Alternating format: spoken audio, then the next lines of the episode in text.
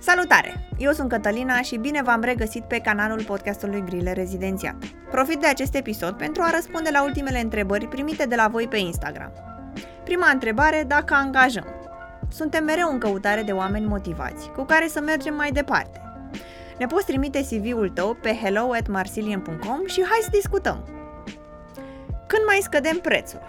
Nu am voie să spun prea multe, dar pe la mijlocul lunii noiembrie urmează oferta de Black Friday cu de departe cele mai mici prețuri din an. Găsești pe Instagram mai multe detalii. Cum ne vin ideile pentru meme-uri? Am vorbit în podcastul trecut, sau altele, despre Andrei Popescu. El e responsabil de meme-uri. Nu știm exact, dar bănuim că procesul său de creație începe cu două espressouri și o porție dublă de Reddit. Cine este Mihai? Mihai Voina este printre altele cofondatorul Marsilian, absolvent de medicină, ultramaratonist, soțul meu și de puțin timp tată. De ce sunt grilele de pe site așa grele? Pe scurt, ca să nu fii luat prin surprindere, creăm grile dificile care să acopere toată materia tocmai ca să fii pregătit pentru orice ți-ar cădea la rezi. Dacă urmează și alte proiecte marca Grile Rezidențiat. Da, o să lansăm colul pentru o serie nouă de participanți la cursul Docendo, cum să-ți alegi specialitatea într-un mod informat. Urmărește-ne pe Instagram ca să fii la curent cu update-urile. De unde a pornit Grile Rezi? Totul a început acum 8 ani de la nevoia lui Dragoș de a rezolva grile online pentru admiterea la medicină. Așa a apărut Grile Admitere. Un an mai târziu, pentru că mulți ne-au cerut, am optimizat tehnologia deja creată ca să lansăm grile rezidențiat. Restul este istorie. Ce v-a motivat să începeți și să duceți mai departe toată munca din spatele acestui proiect? Am crezut întotdeauna că tehnologia poate fi o unealtă neprețuită pentru învățare și ne-a motivat cel mai mult feedback-ul primit de-a lungul anilor de la voi. Mulțumim! Dar să revenim. Vă invit să aflăm în episodul de astăzi, împreună cu proaspătul medic specialist Raluca Smărândescu, cum este rezidențiatul pe medicina muncii. Să-i dăm drumul! Salutare, Raluca! Bine venit la podcastul Grile Rezidențiat. Vrem să îți mulțumim că ne-ai acceptat invitația și în același timp să te felicităm pentru ce ai obținut în săptămâna trecută și să îți urăm mult succes pe drumul tău ca medic specialist. Mulțumesc foarte mult și mulțumesc uh, pentru invitație. Am vrea să te întrebăm, fiindcă aceasta este întrebarea practic cheie a podcastului nostru, cum ți-ai dat tu seama că asta este specialitatea pe care ți-o dorești? Uh, foarte greu, să zic așa, pentru că uh, eu am terminat uh, medicină militară okay. și la sfârșitul celor șase ani de facultate am aflat că cele două opțiuni pe care le aveam pentru rezidențiat erau medicina muncii și medicina de familie.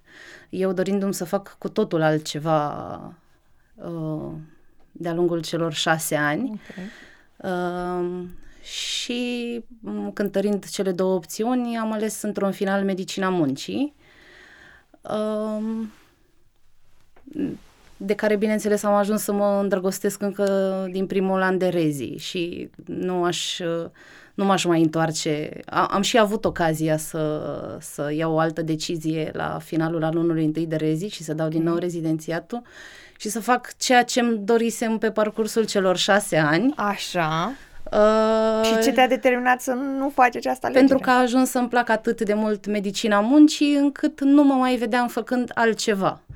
Interesant. Care au fost uh, opțiunile pe care le-ai cântărit? Opțiunile. Uh, ce aspecte ai cântărit atunci când uh, ai, ales, ai avut de ales între familie și medicina de familie și medicina muncii? Uh,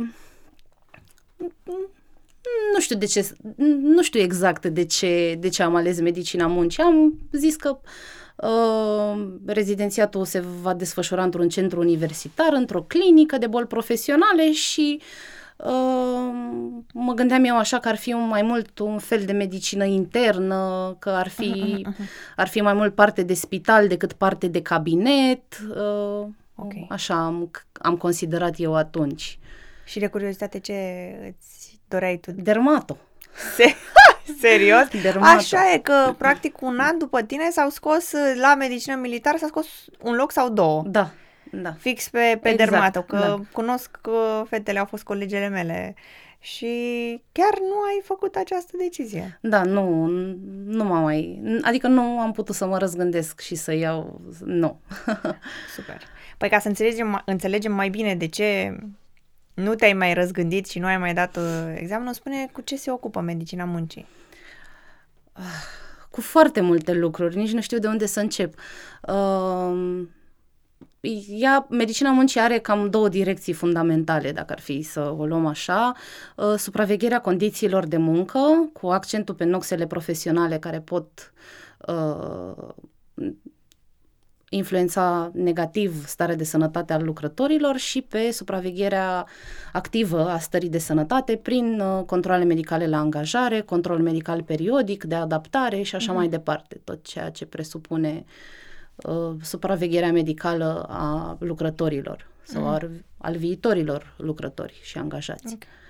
Uh, e o mică diferență, să zic așa, între um, cabinetele de medicina muncii și uh, Uh, ce se întâmplă în perioada rezidențiatului, pentru că, așa cum am zis, uh, rezidențiatul se desfășoară într-o clinică de uh-huh. boli profesionale, într-un centru universitar, în cazul meu a fost București, uh, și sunt puțin diferite, adică dacă mm, în cabinetele private de medicina muncii accentul se pune pe controlul medical la angajare, uh, controlul medical periodic uh-huh. și așa mai departe, în clinica de boli profesionale vin mm, lucrători care pentru noi uh, devin pacienți, um, care uh, fie um, au o suspiciune de boală profesională, fie vin pentru reevaluarea bolii profesionale uh, care deja a fost stabilită, semnalată și declarată uh-huh. de către cei de la DSP.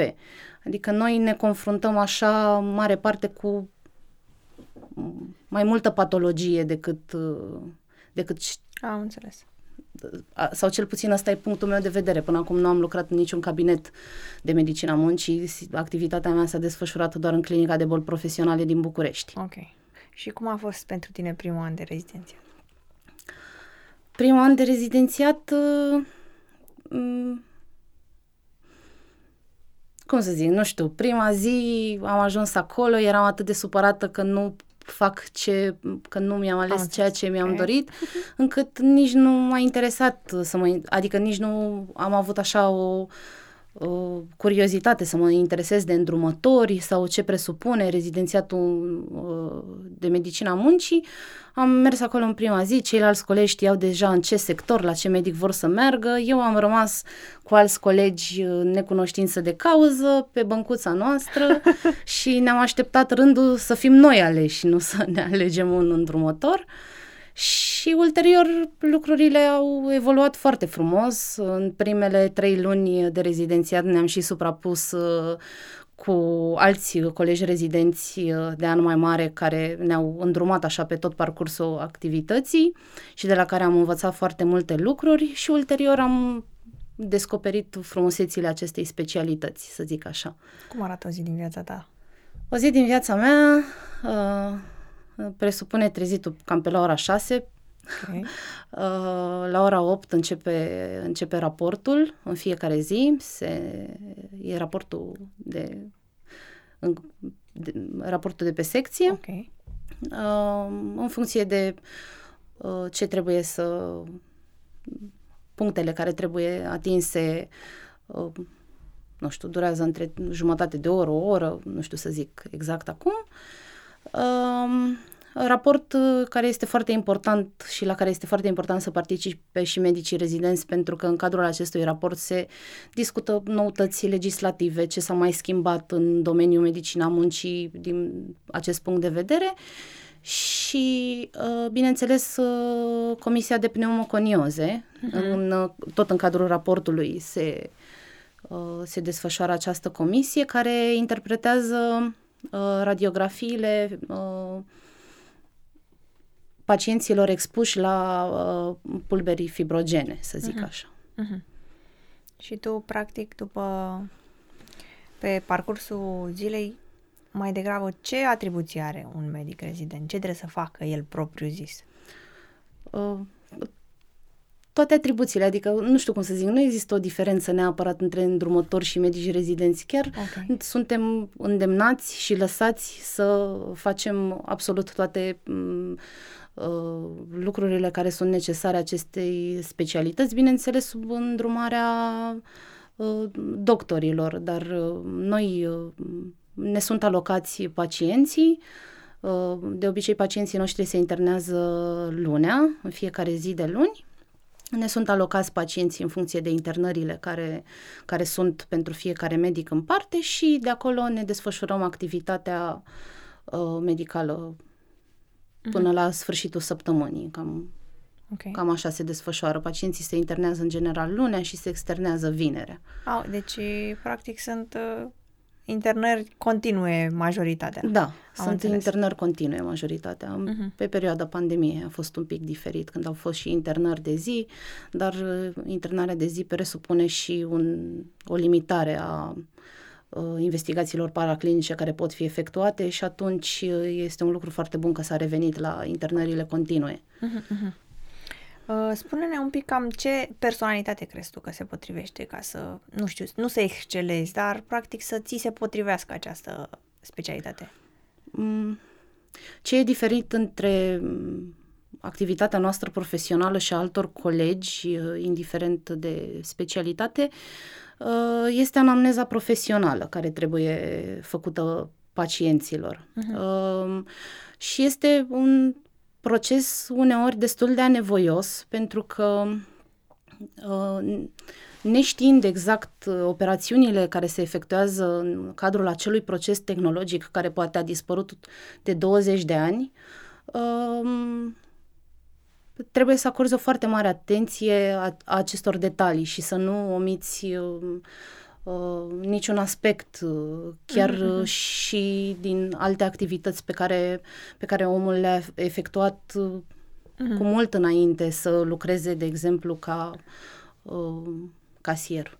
Okay. Nu știu. Deci, practic, trebuie să fii destul de meticulos. Trebuie să fii meticulos, trebuie să fii atent la detalii, trebuie să fii foarte răbdător, mm-hmm. Uh, empatic, înțelegător. Mm-hmm. Super. Ce ne poți spune despre programul de lucru? Ai zis că la 8... La 8 uh, începe raportul. Și cam la ce oră se termină? Mm, ți-am zis că în funcție de subiectele care trebuie dezbătute în ziua respectivă sau uh, cazuri mai aparte ale um, unor doctori de pe secție, în funcție de comisiile de pneumoconioze care, bineînțeles, depind de ce pacient se internează. Dacă se internează 10 um, pacienți cu silicoză sau cu expunere la dioxid de siliciu liber cristalin, uh-huh. o să dureze mult mai mult raportul. Da? În principiu, cam jumătate de oră, o oră, maxim o oră și jumătate, în care se discută toate aceste lucruri importante. Să... Okay. Da. Ți se pare o specialitate solicitantă sau, uh, practic, îți oferă timp și de o viață personală? Mm, sigur îți oferă timp și de o viață personală, iar uh, din punct de vedere al solicitării, consider că depinde, ca în orice specialitate de altfel, consider că depinde de nivelul de implicare al fiecăruia în parte. Uh-huh. Poate să fie foarte solicitantă sau poți să faci lucrurile la minimum și atunci să pleci acasă când uh, se termină programul de lucru. Uh-huh. Are gărzi? Uh, nu, nu se fac gărzi. Super, super. Da. Spor? Uh, sporul este de 15%. Uh-huh. În uh, experiența ta de rezidențiat, te-ai întâlnit de-a lungul timpului cu ceva provocări ce merită menționate? Mm. Pot să zic că provocările sunt zilnice, pentru că uh, în cursul anamnezei profesionale ne lovim de, de niște lucruri pe care noi nu le știm și nu le înțelegem uh, de la bun început, pentru că sunt locuri de muncă de acum 20, 30, poate 50 de ani, uh-huh. care în prezent nu mai există și uh, aș mai putea puncta aici faptul că nu Uh, nu prea avem posibilitatea să vizităm locurile de muncă, lucru care ne îngreunează așa puțin uh, activitatea asta de investigator. Uh-huh. Ar fi bine, multe dintre locurile de muncă acum nici nu mai există despre care uh, vorbim sau uh-huh. um, și uh, aș mai putea să completez aici faptul că vin pacienți cu suspiciune de boală profesională foarte târziu, pentru că nimeni nu i-a întrebat uh, la diferite controle sau investigații pe care le-au făcut pentru o simptomatologie aparte ce lucrează sau ce a lucrat în trecut. Uh-huh. Și atunci uh, diagnosticul uh, este de multe ori e da, vorba de vorbim de o subdiagnosticare a unei patologii uh, sau de diagnostice foarte eronate. Uh-huh. De exemplu, am avut pacienți care au primit uh, chimioterapie și ei de fapt aveau silicoză și au fost diagnosticați cu linfom malign. Wow! Da. E o chestie care se întâmplă des? Nu se întâmplă des. Am dat așa un caz uh-huh, uh-huh. extrem, să zic, dar uh, e foarte dificil de... Dacă, dacă nu pui întrebarea esențială ce ați lucrat sau ce lucrați, e foarte greu de ajuns la măcar la un diagnostic diferențial să, uh-huh. Dacă tot să iei în considerare și patologia profesională. Uh, un alt caz uh, interesant uh, pe care l-am văzut în clinică a fost uh, al unui pacient, uh, tot așa cu suspiciune de carcinom pulmonar, uh, care diagnostic uh, a fost exclus în urma unei lobectomii Wow. Uh, și s-a, în urma lobectomiei și în urma examenului histopatologic din piesa rezecată s-a stabilit de fapt diagnosticul de silicoză. Și a făcut lobectomie? A făcut la... lobectomie pentru o suspiciune de formațiune tumorală, da. Isuse, wow. Da. Da. Un alt caz interesant uh, este o pacientă cu mezoteliom pleural, care a avut o expunere de 10 luni la fibre de asbest, uh, simptomatologie care a debutat la 50 de ani după această expunere. Uh, nimeni, bineînțeles, nu s-a mai gândit la ce a fost atunci, nici măcar nu cred că uh, a fost întrebată cu ce a lucrat sau ce a, care a fost activitatea profesională pe care a desfășurat-o. Uh, Uh, și a ajuns într-o, într-un spital teritorial cu revărsat pleural în repetate rânduri uh, și într-un final familia știu că a dus-o la o, un spital din străinătate uh, și într-adevăr ei au întrebat-o ce a lucrat. Hmm. Oh. Da, și atunci uh, s-a stabilit uh, diagnosticul de mezoteliom pleural în urma expunerii la 10 luni la fibre de asbest. Incredibil. Da. Dacă tot am intrat pe linia asta, ne poți spune și ce minusuri? Ce lipsește? Uh, minusurile sunt uh, câteva și importante, aș zice. În primul rând asta cu vizitarea locurilor de muncă. Uh-huh. Uh, în al doilea rând, uh, nu știu dacă știi, uh, legislația spune că orice medic de orice specialitate, în fața unei suspiciuni de boală profesională sau accident de muncă, are obligația Uh, legal să uh, trimită pacientul respectiv în clinica de boli profesionale uh-huh. prin completarea unei fișe de semnalare care se cheamă BP1. Nimeni nu face chestia asta. Adică noi n-am, eu în patru ani nu știu dacă am văzut trei dermatite profesionale. Uh-huh. Și mm, medicul de X specialitate, tratează corect din punct de vedere medicamentos și tot ce trebuie uh, afecțiunea respectivă, doar că cel mai important tratament, cel profilactic, uh, nu este suprimat și atunci continuarea expunerii duce, numai, duce la agravarea patologiei uh, preexistente. Uh-huh. Cam astea ar fi minusurile specialității pe care, care îmi trec acum în minte. Ok. În, um pentru viitorii rezidenți care o să-și aleagă specialitatea asta, ce cărți recomanzi că sunt utile la început de drum? Uh, la noi în clinică se fac și foarte multe cursuri pentru rezidenți, uh, nu știu oh, cum e wow. în alte specialități, dar uh, în fiecare zi din săptămână sunt cursuri destinate rezidenților Există o carte care aparține catedrei de medicina muncii din cadrul Spitalului Colentina și colectivul de autori este tot de acolo. Uh, este un ghid pentru studenți și rezidenți uh, pe aparatul respirator, uh-huh. iar pentru examenul de specialitate mm, e bibliografia de pe site-ul Ministerului Sănătății. Uh-huh, uh-huh o carte. Și plus legislația care trebuie citită și revizuită pentru că se reactualizează constant. Mhm. Din facultate ți se par uh, anumite noțiuni utile? Crezi că te-a pregătit într-un fel facultatea pentru această specialitate? Uh, pentru partea medicală, să zic așa, da, adică primii ani de facultate, fiziologie, semiologie, uh-huh. mi se pare că au contat foarte mult. Ulterior uh, și celelalte uh, specialități clinice, cardiologia, pneumologia. Uh-huh.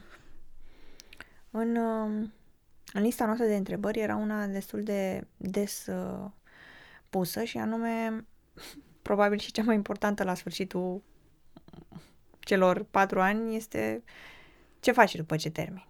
Adică îți găsești loc de muncă ușor, um, există privat Există privat. Și cerere? Există și privat și cerere, da. Ok. E, inclusiv în clinicile mari, să zic.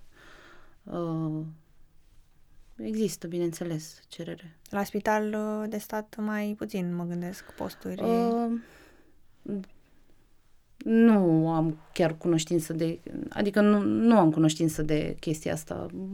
Și eu cred că e destul de greu. Uh-huh. Uh, mai sunt posturi pe la DSP și alte ministere, știu că... Uh-huh. Astăzi, um, știu că a întrebat cineva la un moment dat dacă te poți angaja ca medic de medicina muncii în cadrul MAPN, în cadrul penitenciarelor sau în școli.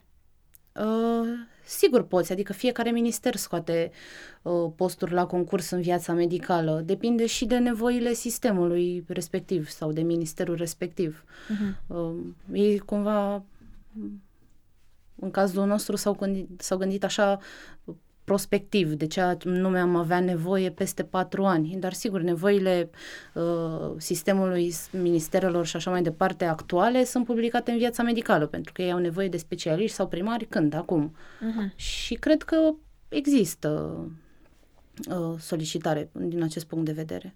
Nu știu dacă uh, știi asta, dar uh, E nevoie să fii medic militar ca să fii încadrat? Nu, uh, nu? nu. Okay. Ele sunt scoase la concurs pentru medici civili. Am înțeles. Adică cred că și pentru medici civili.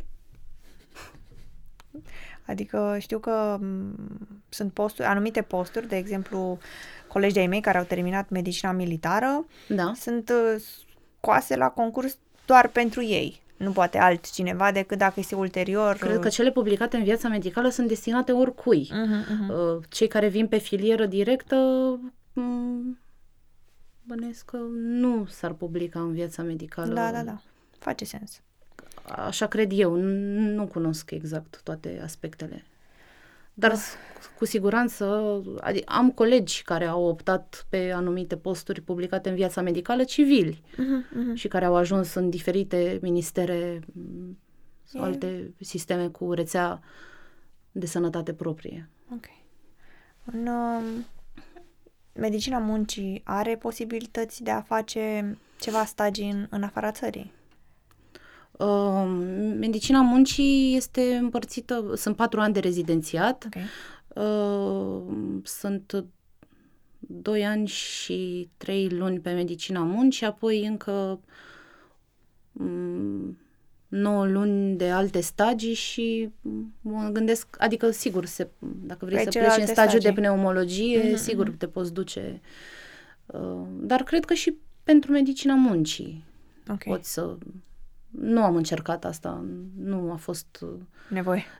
Da, nu a reprezentat la momentul respectiv un interes pentru mine chestia asta, că deja eram implicat în foarte multe activități în cadrul spitalului și uh, lucrarea mea de doctorat și cercetarea și activitatea cu studenții, nu am nu am avut nu timp a fost să o prioritate. Mă... Da, nu a fost și nici, sincer să fiu, nici nu mi-am dorit să mă duc în altă parte, pentru că în fiecare zi aici am învățat lucruri noi și sunt foarte mulțumită de uh, locul unde am ajuns uh, la sfârșitul celor patru ani.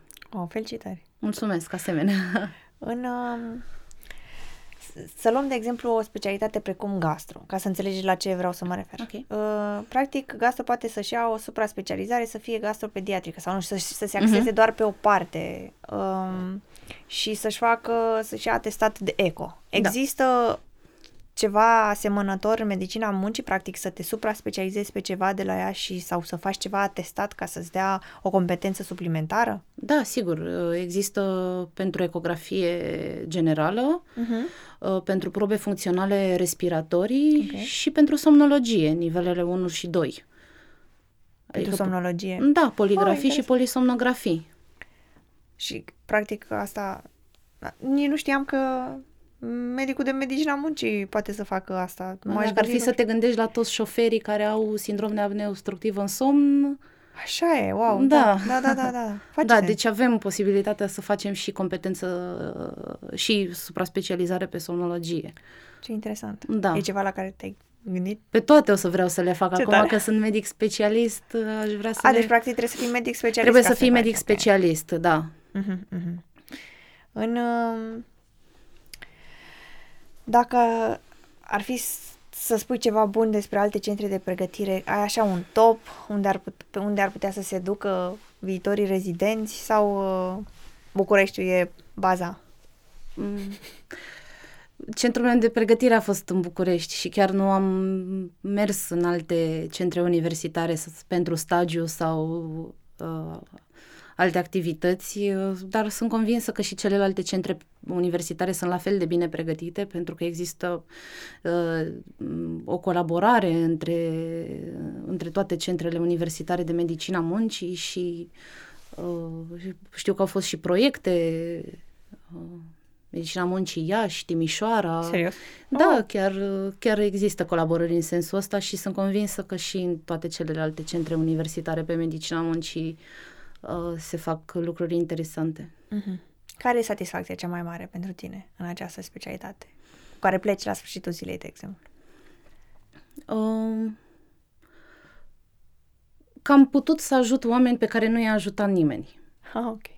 Ce tare. Da, chiar uh, activitatea noastră se bazează foarte mult pe munca cu oamenii și chiar asta consider că e cea mai mare satisfacție, că putem să îi ajutăm real, să le îmbunătățim locul de muncă și condițiile de muncă și starea de sănătate implicit. Că nu există activitate profesională care să nu fie expusă la riscuri și noxe profesionale, fie, ei- fie ele factori fizici, chimici, ai, care depind de, organizării, de organizarea muncii și așa mai departe, Mhm. ergonomia muncii, psihologia muncii. Deci acum, uh, practic, patru ani mai târziu, dacă te-ai întoarce în timp, uh, ți-ai spune să stai liniștită, că în primul an de rezidențiat, că nu e totul atât de negru. Da, chiar, chiar asta mi-aș spune, să nu, să nu mă mai agit așa de mult pentru, pentru lucrurile pe care nu le pot schimba. Mă rog, și firea mea, sunt o persoană destul de... mm, mă adaptez foarte repede Ok. okay. schimbărilor și mm, cred că și felul meu de a fi m-a ajutat să rămân acolo pe poziții și să văd ce, ce urmează să se mai întâmple.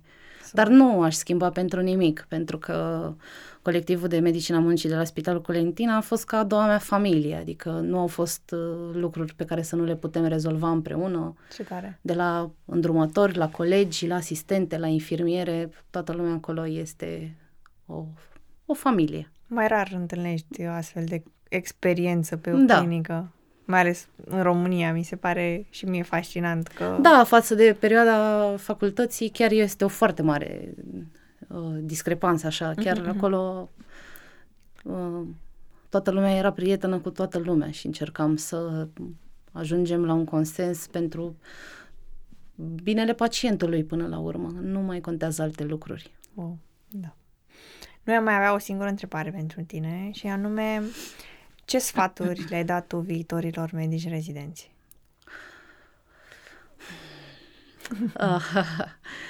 Um, să învețe, uh, să și ia meseria în serios, să nu desconsidere alte specialități, să nu desconsidere alți colegi, pentru că fiecare are rolul lui în acest sistem medical și în această lume medicală și nu suntem niciunii mai prejos sau mai sus decât alții.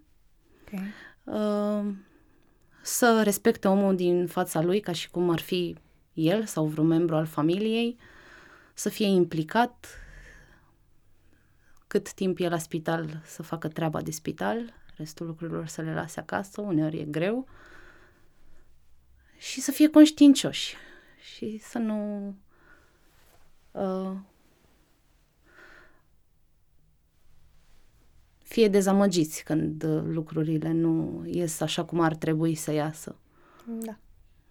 Și mereu e ceva de învățat din orice experiență, oricât de neplăcut ar părea la început. Da.